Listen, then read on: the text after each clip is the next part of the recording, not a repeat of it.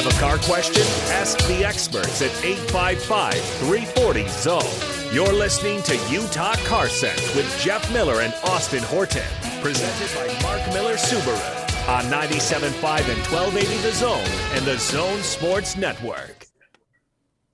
Welcome back, Utah Car Sense, presented by Mark Miller Subaru. I'm Austin Horton here with Jeff Miller.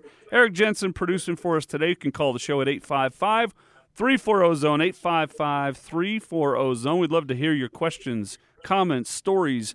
We're asking for your best piece of motivational advice you've ever heard or that you can think up to give us. We'd love to hear from you, eight five five, three four zero, Z O N E. Jeff, we teased it last hour. Let's start uh, the, the business loans, the Pay, Paycheck Protection Program, and the yeah. problems people are running into getting these things into their accounts. What's going on, man? So it's interesting. So the idea of it is, for those who are not aware of what it is, is the small business loans were put out there as part of the CARES Act, what the Congress does, the two trillion dollars CARES Act. What they did was they put three hundred fifty billion dollars of loans out there for small businesses. And essentially, the way the small business loan worked is you it, you can apply through your bank, and the S B A guarantees it. So the confusion on this is that everyone out there is like, oh my gosh, the S B A has already go- paid out three hundred fifty billion dollars. The S B A hasn't paid out one dollar. Not one dollar has left the government right now in this program.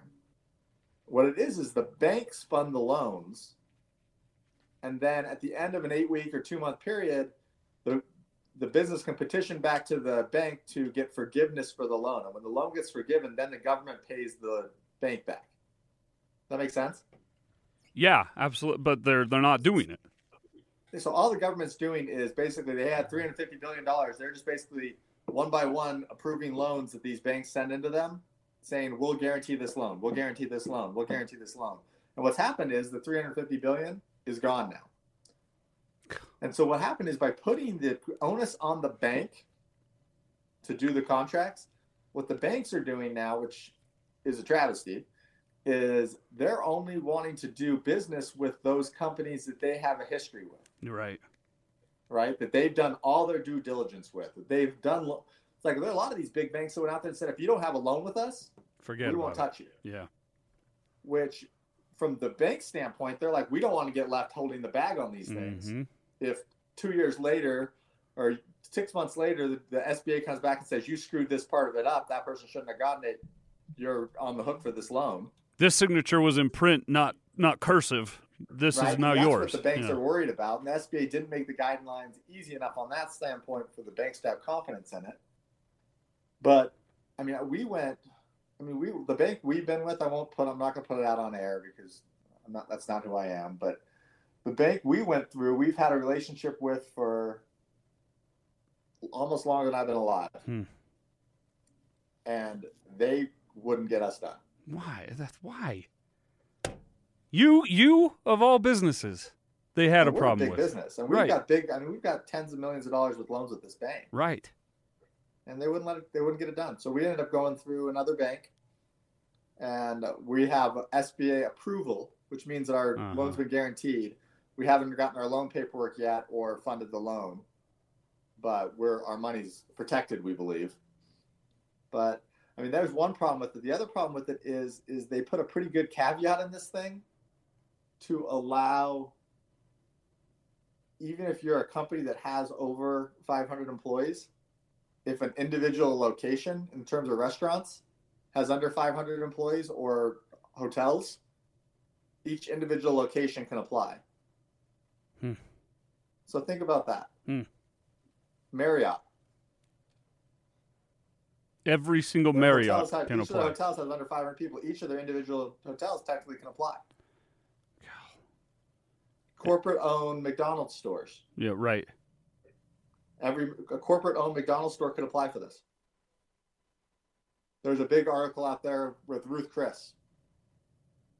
Ruth's Chris Steakhouse got a, got twenty million dollars in loans through this program. Hmm. But it'll be one hundred percent forgivable. Hmm.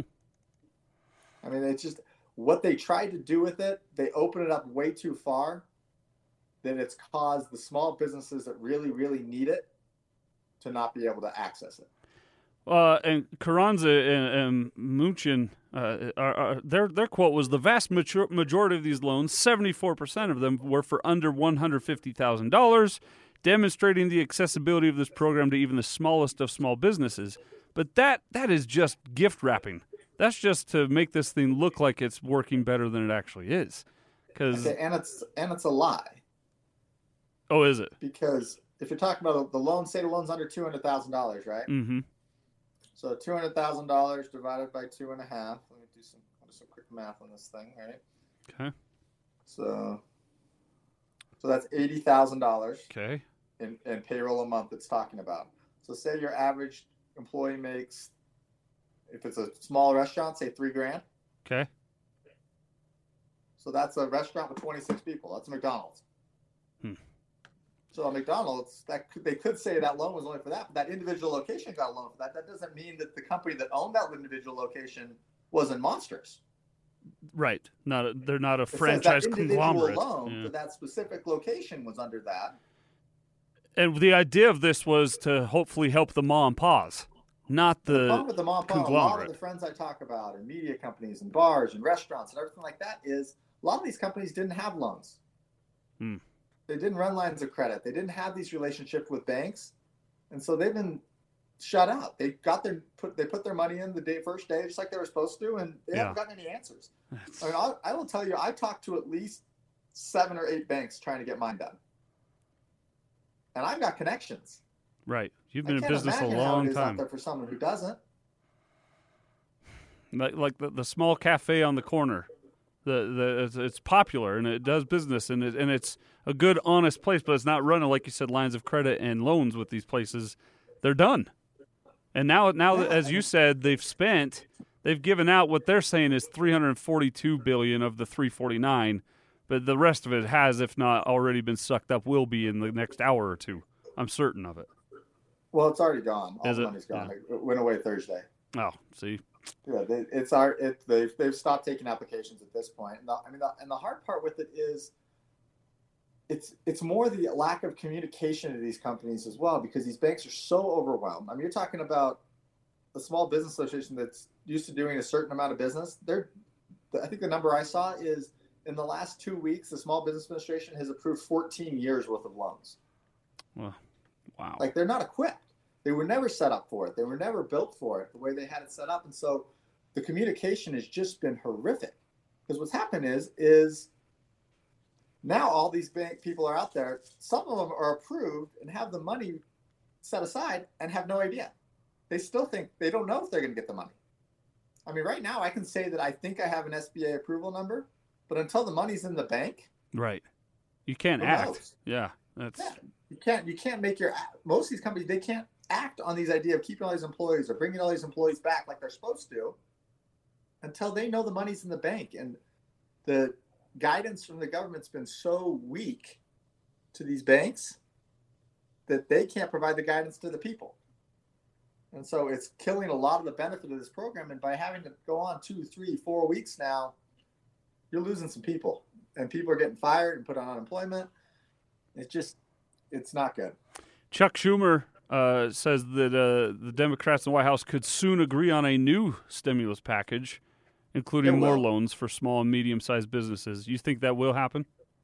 Yeah, and whether I mean, everyone's going to demonize each side of it. I mean, I won't get too political on this idea, but, but the idea is that they will agree on more money for this package, just a matter of how. I mean, the Republicans in the White House, they want it to be out there and say, okay, just add two hundred fifty billion dollars to this program, mm-hmm. make it a one-page bill, and call it a day.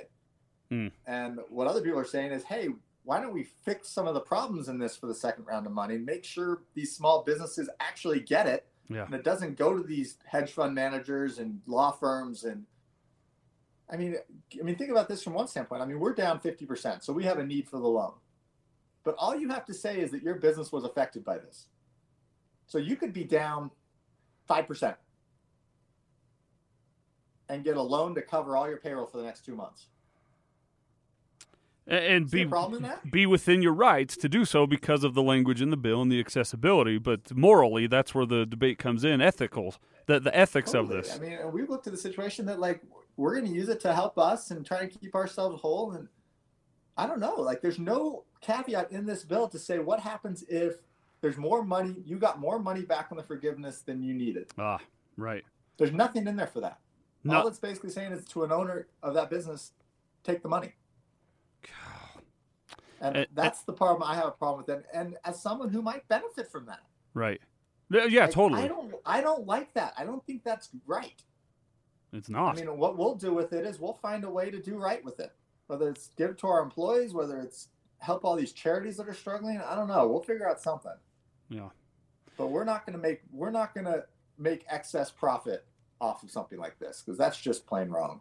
But I, I guarantee you there are thousands and thousands of companies out there from this program that will.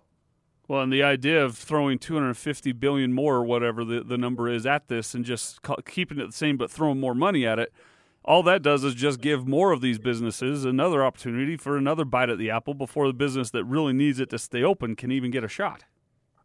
Yeah. You got to totally. fix the idea that a business There's can't go so apply many- for this.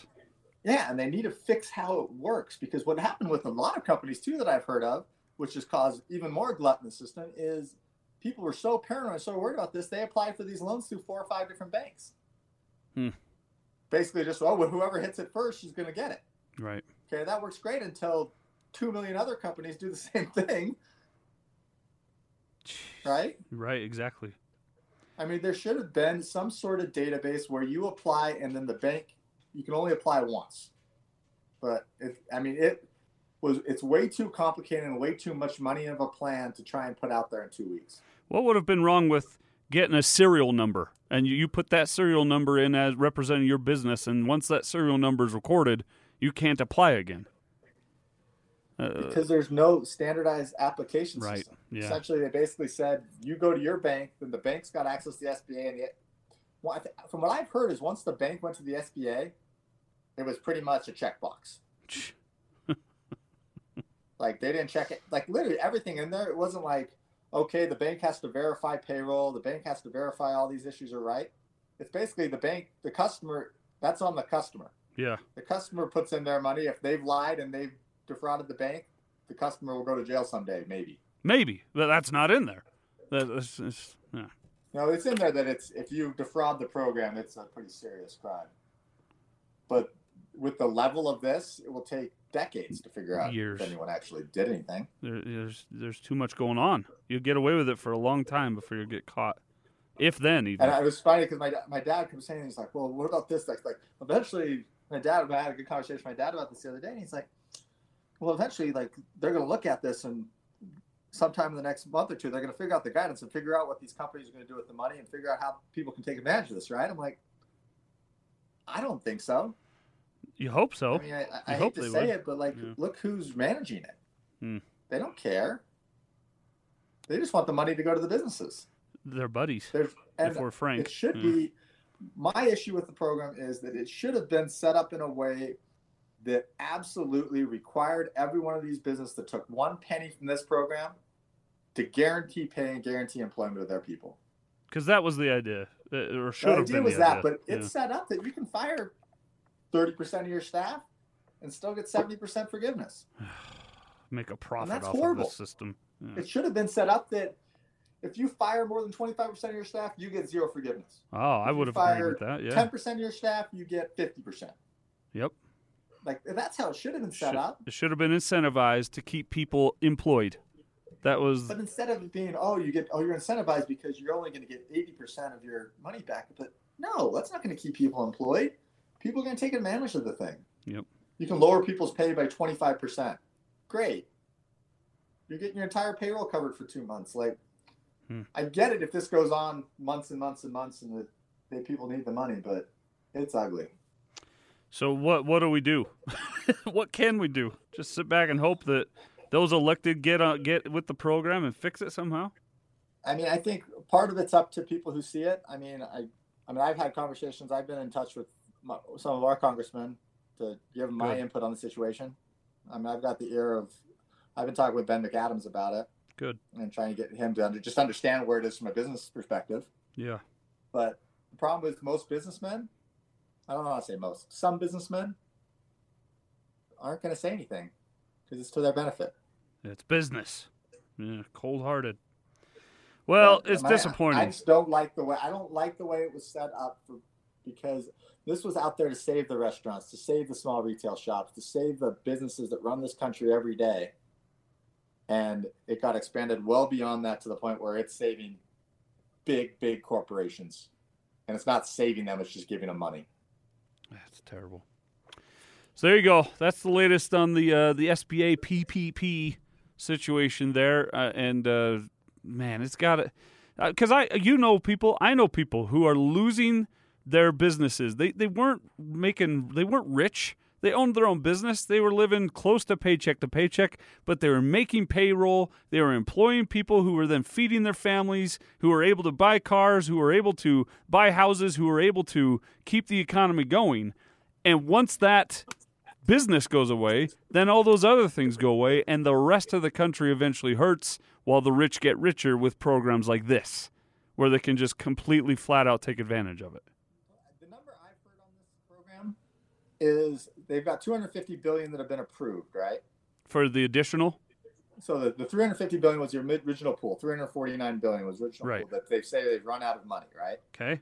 The number I've heard on that that's actually been funded to companies is around ten percent. That's it? About thirty-five billion dollars that's actually been funded. The other three hundred something billion dollars is still the banks waiting to do contracts and send it out. Jeez. And how long can these? How long can you hold on, waiting for that exactly. money? Like, I mean, we're that's why I was talking about the idea that like I feel bad for the one-year-old, two-year-old company that doesn't have a backbone, the nonprofits of the world that don't have backbone, don't have savings, don't have any of that stuff. We're, I mean, we need this money to keep this thing going, just to keep our people employed. But we've got backbone, we've got savings that we'll still make payroll for the next month if we get delayed on this for a month. Hmm. A lot of places that just won't. They can't, yeah. They can't. They can't make payroll. And then their so, employee doesn't get paid, and they don't spend money in the economy, and it tanks. And they're cutting everything back. They're letting people go. They're cutting off vendors. Like, we've tried our best throughout this, not only to not fire any employees, but I don't know if we've cut a vendor. Really? Wow. I don't know if we've cut one vendor. A lot of our vendors have stepped up for us. I mean, Cox Automotive, who owns Auto Trader and Kelley Blue Book and our C R M and all these things that we use every day, they came out and cut our bill in half for May, for April and May. Wow. And they did it without us asking. They did it for everyone in the country. That, that, that makes sense for them, too. Yeah. That, that so, it, yeah. we've, so we're looking at these companies are going to be loyal like that. Why would we drop them? Right. Like, and when things get hard, those vendors that you work with and you partner with every day, they're your partners. You hope They're not so. just some yeah. guy you pay. Yep. They're your partners, and they've got employees, and they've got people to pay, and it's our job to support them just like they support us. Hmm. So, I don't know. I get pretty passionate about this kind of stuff. No, I don't blame you. I, I feel like a lot of companies in this thing, and I and I can never put myself in someone else's shoes, and but a lot of companies I feel jump the ball on this thing and – Cut cut bait way before they should have. You you mentioned your vendor uh, Cox Automotive cutting their your bill in half. There are some uh, car insurance companies out there that are doing the same thing for their employees uh, at this time. Uh, I don't I can't find the list of which it's a, two or three uh, insurance companies that are cutting their their bills for their customers. And oh, let's see, Allstate announced personal auto insurance customers will receive a payment worth about fifteen percent of their monthly premium in April and May through its shelter-in-place payback program. The insurer will automatically deposit the funds or credit the card used for the payment.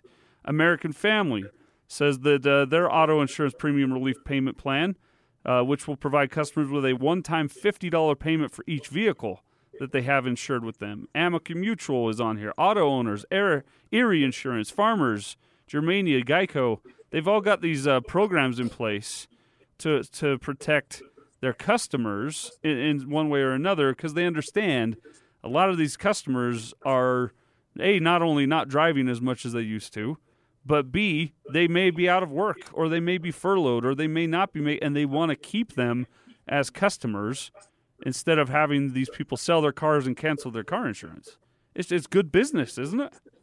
It's absolutely good business, because people aren't going to forget that kind of stuff when you, if you stepped up for someone in the time of need, mm-hmm. right? I mean, you learn a lot about, I mean, I, we were talking about it from even our perspective, from an employee perspective, right?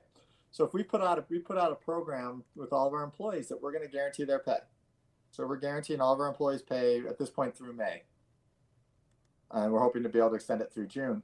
But the worry is we have a bunch of people kind of like, well, people are going to stop working.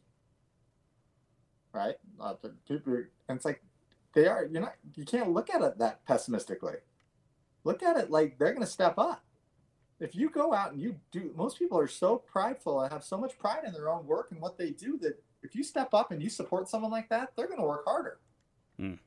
Yep, exactly. They're actually going to work harder. They're going to, they don't care that they don't want to make a guarantee. They want to earn what they made. Yeah, There's that, very yeah, few people sure. out there that just want to get something for free. And people can put other people out like that. They don't. People want to work for what they get. Well, and those people that do do it for free, they get weeded out pretty quickly. They do. And that's how I said it. It's like, if you have people that are going to just sit around, not make any phone calls, and just sit at their desk for an eight hour shift because they know they're getting a free paycheck, you're going to figure that out pretty quick. Yeah. And you're not going to, you're not, we're not going to fire them during this whole thing. But guess what? The next time a promotion comes up, they're not going to be first on the list. Yep. And next that, time an opportunity for something new comes up, they're not going to be the first one we talk about. They're, it's going to be, let's think back to what happened when we needed you. Yeah. What what'd you do for us? Well, I like that you say you're not going to fire them because you would be well within your right to do so. But you still want to oh, take no. care of them, even though they may not be as dedicated or as uh, hardworking as you need them to be now. You still want to take care of them as your employee. Absolutely will. And you can't, there's a vast difference in your best employee from your worst employee, but they're all still, they're all still doing something for you. Mm. They're all still there for you. So you, you can't treat everyone the same in that regard. Uh, how about uh, this this story out of uh, from Q thirteen Fox? I think this is up in uh, Seattle. They've got a, a mechanic saying, uh, letting your car sit idle during the stay-at-home orders could cause issues. Uh, the, the, when you let your car sit for a week or two weeks, it runs out of juice, says Hunter West, a mechanic, when talking about the car battery. An automotive technician, West, at Downtown Automotive in Seattle, he says recently the most common issue they have seen coming in are dead batteries. He says it's an issue that can affect any car. It doesn't matter new or old. You could have a twenty eighteen, twenty nineteen, they'll run out. You could have a nineteen sixties, the same thing will happen. So, Jeff, what would you recommend if you're if people are sitting at home and they've been driving their car to work in the morning, home from work every night, five, six days a week, and now they're only taking it out once or twice a week? Is that enough? Yeah, I mean, as long as you're taking it out once a week, you should be okay for a little drive. Like, what happens is, is that it's, it's like you talked about before. These cars are so complicated, and there's so many things attached to that battery, right? That even when your car is off, something's running inside that car. The car is never one hundred percent off. The only way you can turn your car one hundred percent off is to unplug the battery. Hmm. Yeah, we're right? interested. So, yeah. Well, you got to think about it. If you walk up to your car with your keyless remote and push the button, something on the other end has to be on to be able to accept that signal. It's got to run it, yeah. Right? So there's always something in the car on, and the more complicated cars get, the more there is in that car, there's going to be a drain on the battery. It's like leaving a light on in the car, right? Exactly. Now, but there's different level loads. Eventually, even the smallest, teeniest little load is going to drain the battery. Is this why I had a I had someone once tell me that before you turn your car off, make sure the A C and the radio and everything is off before you turn the car off. That's just a myth, right? That's not going to change anything, is it? There's some weird parade going down my street. What? What? There's a parade? With, like, bongo drums and, like, dressed-up dinosaurs and stuff. It's pretty hilarious. Oh, my gosh. Why is this not a T V show? Why are we only a radio show? Right? I, this would be a really fun thing to show everybody. Someone was dressed up in an inflatable dinosaur. So, good. This is. We need more inflatable dinosaur parades. That's what I've always I said. I don't feel like they were properly socially distancing either. Well, they've got the suit on. Uh, that yeah, that provides some extra Probably, layers. That's just as good as an N ninety-five mask. From what I hear. But what what? So that is that a myth though? When people say, "Oh, you got to turn your radio off before you turn the car off. It'll drain your battery." I've never heard that one. Yeah, that's I, I thought that was. I've never heard that one. It's I mean, a little more it's O C D all than that's in your factual. Car you don't have the ability to turn off and on. So like it's mostly Kiva stuff, remote start, things like that is the stuff that's on. And it's a relatively mm-hmm. easy fix. Most of the time you could probably charge that battery and not have to replace it if it's new enough, right? Yeah, it, totally. But most of the time, it, just if you're going to be there just once a week, just go on a quick little drive.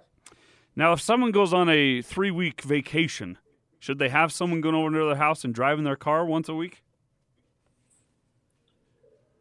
Yeah, I mean, I think two weeks is probably about as long as – it just depends on the power of the battery. The bigger the battery, the better, obviously, right? The newer the battery. If you have a weak battery anyway, it's going to make some effects. But hmm. you probably want to get someone to turn a car over at least every two weeks. Drive it around the block and back and then park it again. Hmm. All right, so I there you go. A good, uh, co- I got a good conversation for our fourth segment. Okay. Uh, let's. I want to talk about the, the deals that are out there. Ooh. I'm talking about like all these strange deals that we haven't seen in a while coming back and whether they're a good idea for customers. I love it. We'll talk about that and more coming up next here on Utah Car Sense. Stay tuned.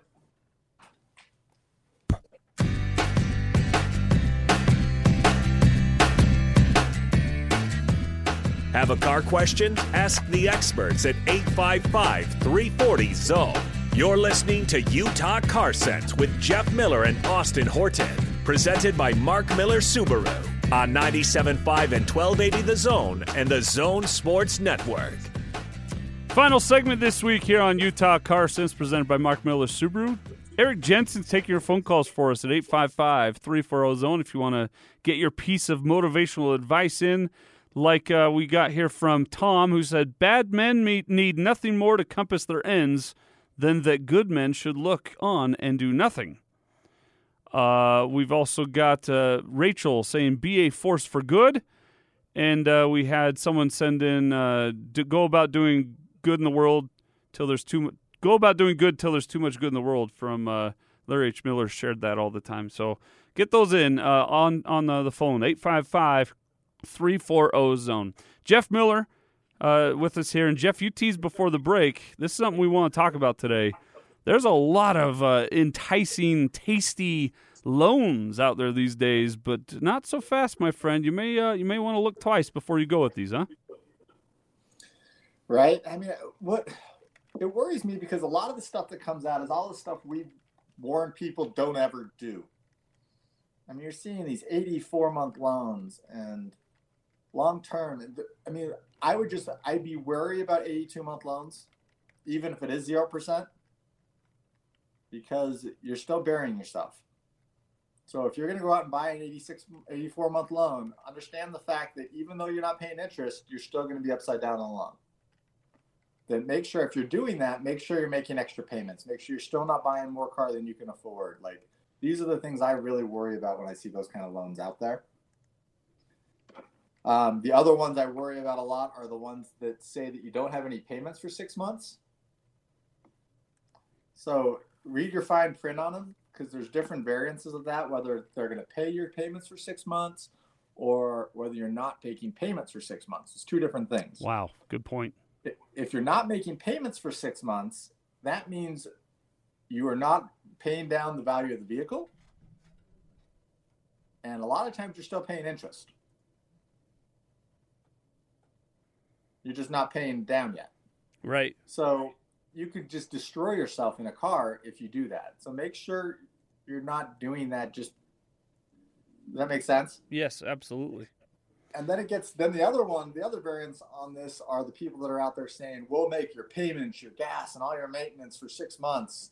We'll pay your mortgage for the next four months. Like there are people out there literally saying, we'll pay your rent or mortgage for four months. Hmm. And it's the same thing we've always talked about. It's the same thing you talk about someone who's going to pay you four thousand dollars above Blue Book value for your trade-in. They're making the money somewhere. They're not in the charity business just to give you four grand. So you got to look at the angles of the deal and find out where they're making the money. Are they overcharging you on interest rate? Are they overcharging you for the car? Like there's lots of different way parts to a car deal. You got to look at all the angles on it.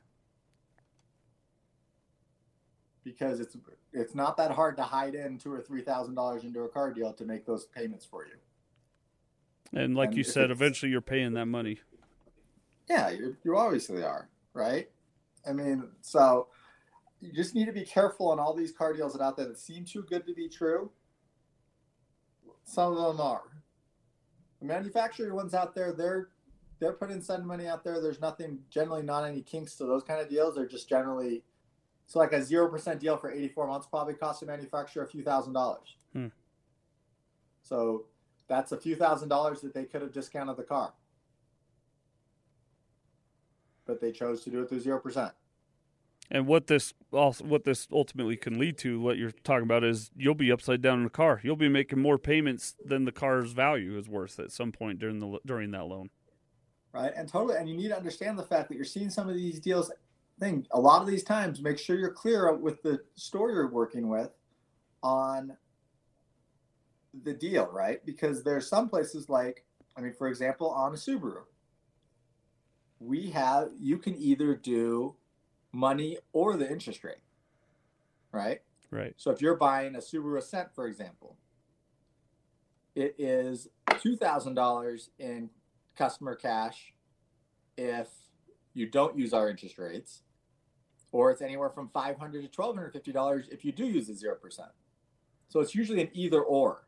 It's pretty rare that you generally you get the money and the interest rate. We talk about all the time, uh, a part of this, before this all happened, before the zero percent interest would come along, we talk all the time about longer-term loans, like these eighty-four month loans, and your advice is always don't do it, but if you do do it, make sure you're paying more than the uh, monthly minimum, right?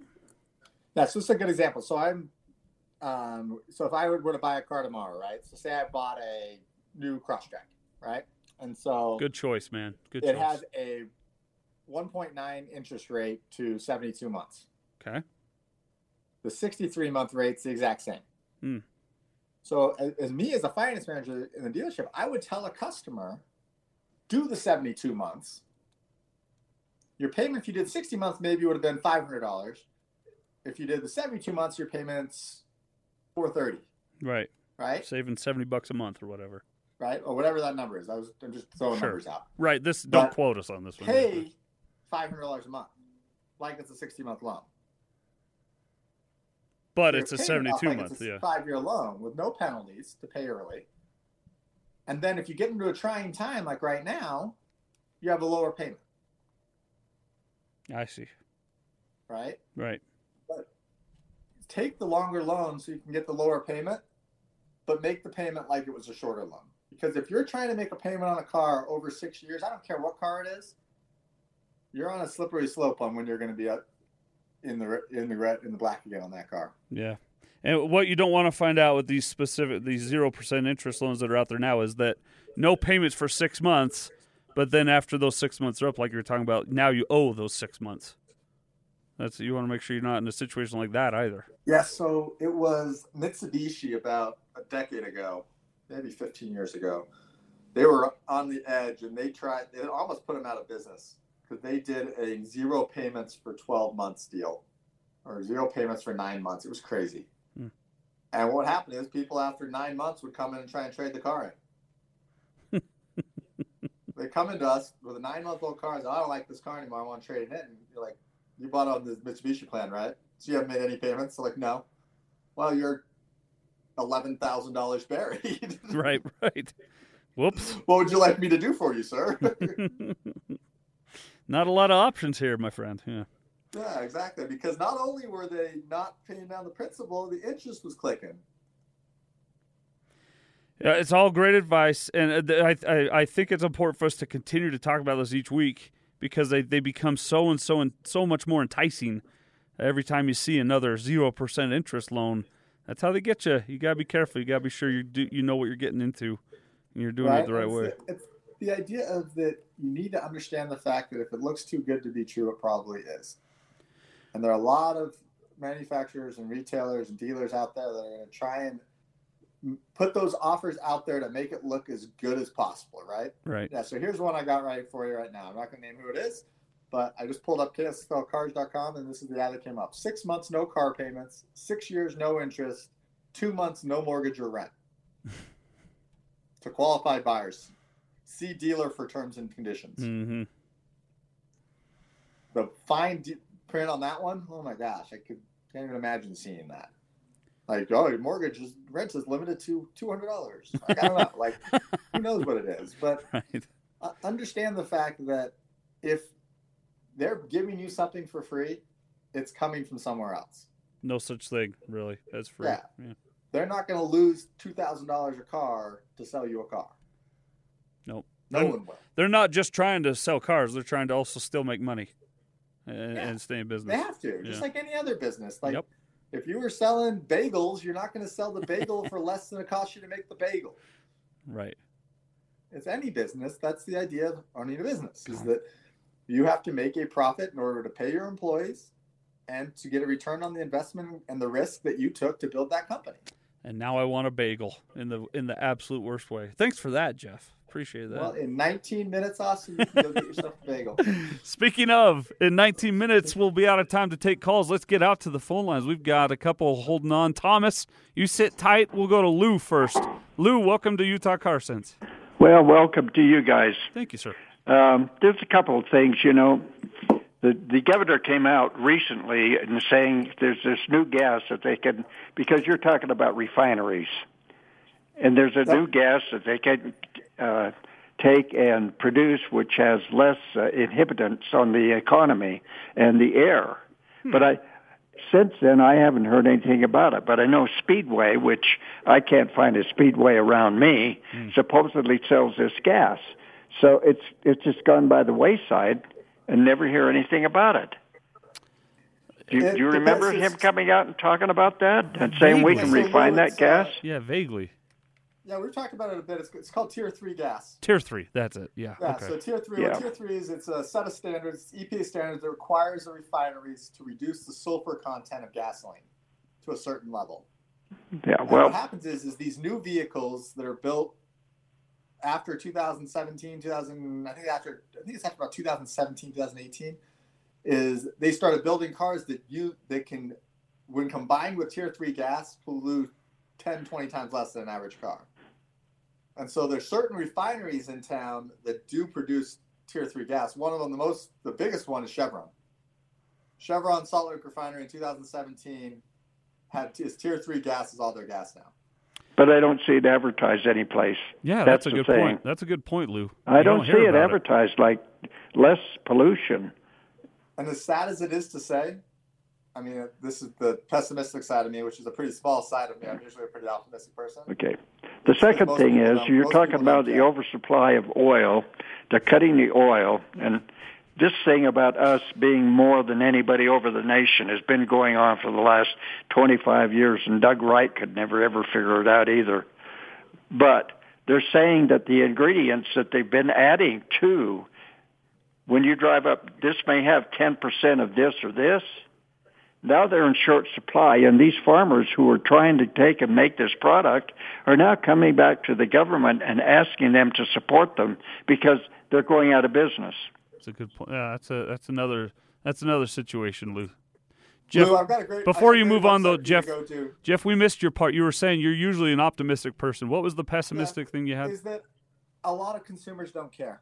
Oh, they care about the cost of gas, not whether it's clean. But Lou, a great website for you to go to. There's, and I'll give this to all of our listeners. It's called it's tier three gas dot org. Tier it's three a Utah gas website that will show you every gas station on the Wasatch Front that produces Tier three gas. Tier three, T I E R, three gas. The number three, I'm assuming? The number three, yep. tier three gas dot org. A map of every location in the state that has Tier three gasoline. And the other part to what Lou was talking about is ethanol, you know, corn farmers that now are yep. losing money there. Now they're turning to the government saying, hey, you're coming out with these things that are taken away from my business, and that's another... That's another bag that we'll have to open another day. That's a long discussion. Uh, but tier three gas dot org, I'm going to go. I'm going to look into where I can go get that stuff. Yeah, I had completely I mean, forgotten about it. Most of the ones you see around here, Speedway, Sinclairs are generally that, Exxon, Chevron, Texaco, Shell, Holiday Oil. Yeah. Those uh, are big ones. But there's quite a few Tier three gas stations around, so make sure that you're shopping that way because it does make a huge difference on our environment. Good call, Lou. Thanks for calling in. eight five five, three four zero, zone. Thomas has been patiently waiting. Hi, Thomas.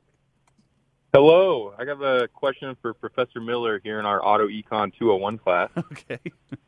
It's actually a two-part question. We're going to dive deep here since uh, you've got some good info so far. But I am curious about two things. One is the the economic cycle for automobiles. Obviously, it seems like, you know, now that if we're going into some sort of recession, or hopefully not, but if we did hit a recession of some sort, it seems like auto prices go down in that situation. So it seems like it'd be a better time to purchase a vehicle.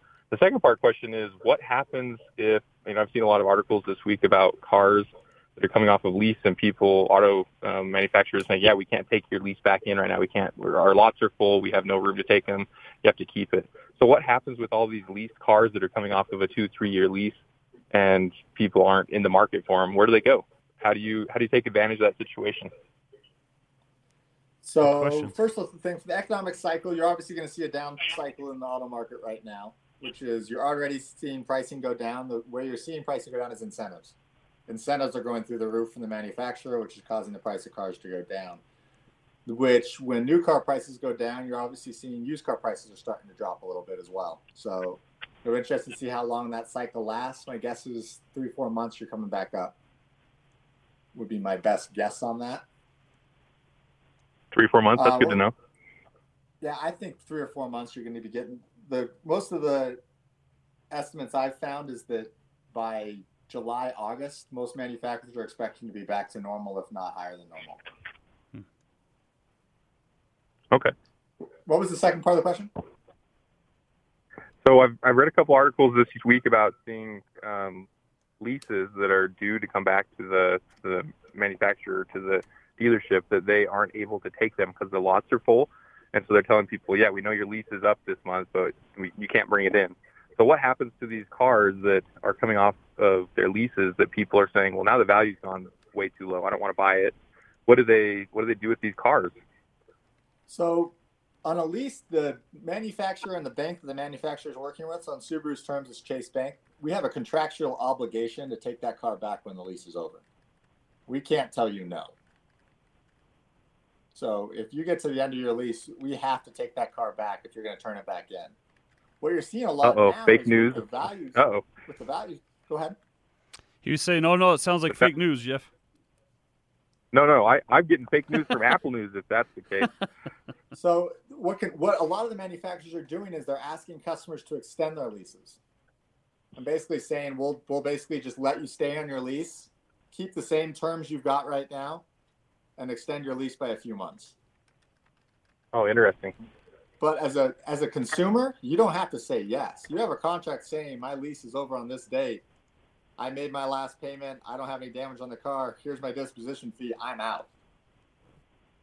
One thing you're seeing in a lot of these leases, though, is if the value's dropped, where the, the bank thinks they're going to take a hit on that lease when it comes back in, a lot of these manufacturers are willing to negotiate with you on the price of that residual, where you might be able to buy your car out of lease for a couple thousand dollars cheaper than you would have.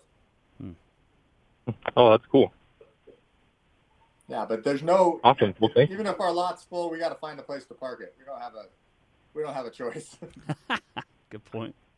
That's that could be rough for a, a business. Yeah, we're actually in the process of buying. We've rented two storage lots in the last two weeks. Oh wow! Just to put stuff, huh? Just because we're not selling many cars, and we gotta gotta put them somewhere. And you've got that big uh, new parking garage that you had built too. That parking garage is full, Austin. You got to sell these things, people. Get on down to Mark Miller Subaru. You're still open. Exactly. Come down and buy a car. Thomas, thanks for the questions. Good call, buddy. Or better yet, Austin, we'll come to you. Exactly. Jeff will bring it to you. Jeff's people will come to you.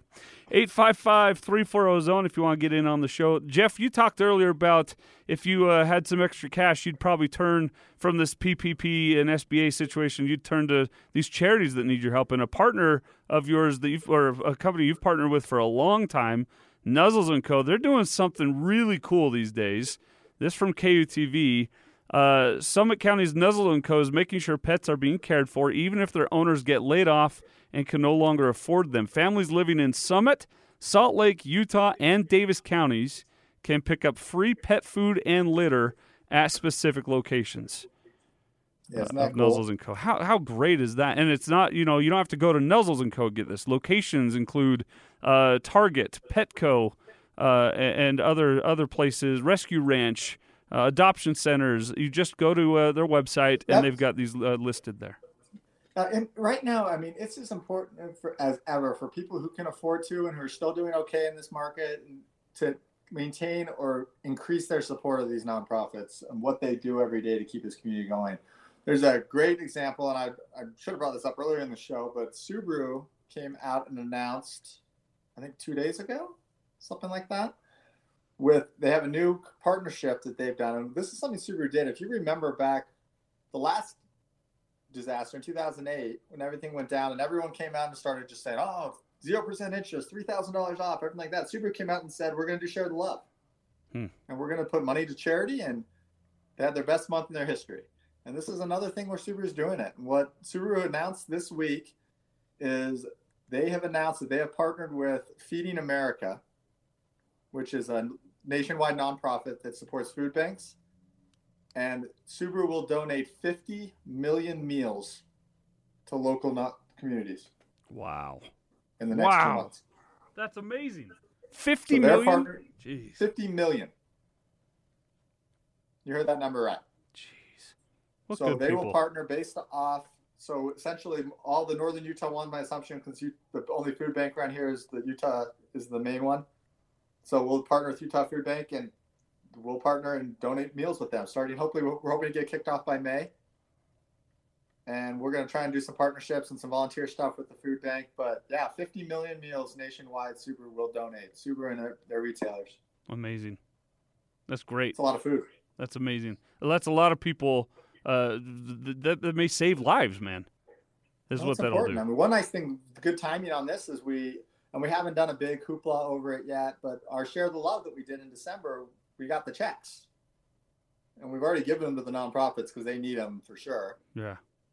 But yeah, and we'll do a check presentation of the thing. But between the two nonprofits, Sharing Place and Malinois Foundation, the checks totaled over one hundred and thirty thousand dollars from Share the Love. Oh, that's so. I'm glad you brought that up because yeah, we were supposed to have a big bash. We were supposed we were to all get have together. A big bash. I think it was right about today. I think today was the day. I think you're right. Yeah, I think so. Today was supposed to be the day of the big bash, so we're we're delaying that. We're going to figure out what to do with that. And we still have to do the Return the Love, and we still haven't got a game plan for that yet, too. So, But the charities have received their money. Yeah, the charities, we haven't given them the big checks, but they got the real checks that they put in the bank. Yeah, the, the, the novelty check will come at a later date, but the yeah, actual so money has been given. We've got them their big checks, so they're happy and money's in the bank. But anything I can ask to people is if you can afford to do it, you can help. Donate your money, donate your time, and help these organizations because a lot of them are struggling and they need it. Well said. Uh, we got time for one more call real quick. eight five five, three four zero, zone is where you get us each and every week. And Landon is our final caller this week on Utah Car Sense. Hey, Landon. Hey, how you guys doing? We're great. Thanks for calling in.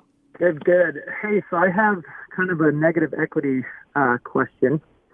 Um, I was actually just here at the car wash vacuuming out my car, and I turned on the radio, and your guys' show was on, and I'm about to head over to the dealership, and I was like, hey, what a better time to ask you a question. Mm-hmm. Um, so the question I have is I have a uh, two thousand twelve Nissan Armada. I'm upside down in the vehicle, roughly about eight thousand dollars for what the dealerships will give me on trade-in.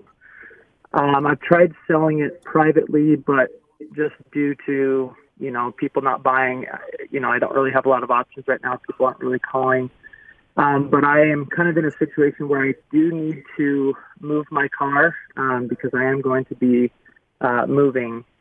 And so a question I have for you is um, I came to the conclusion that the best way to get out of negative equity would be sell your, sell your own car and buy a used car um, just so that you don't have to take the depreciation hit that a car rolling off the dealership takes.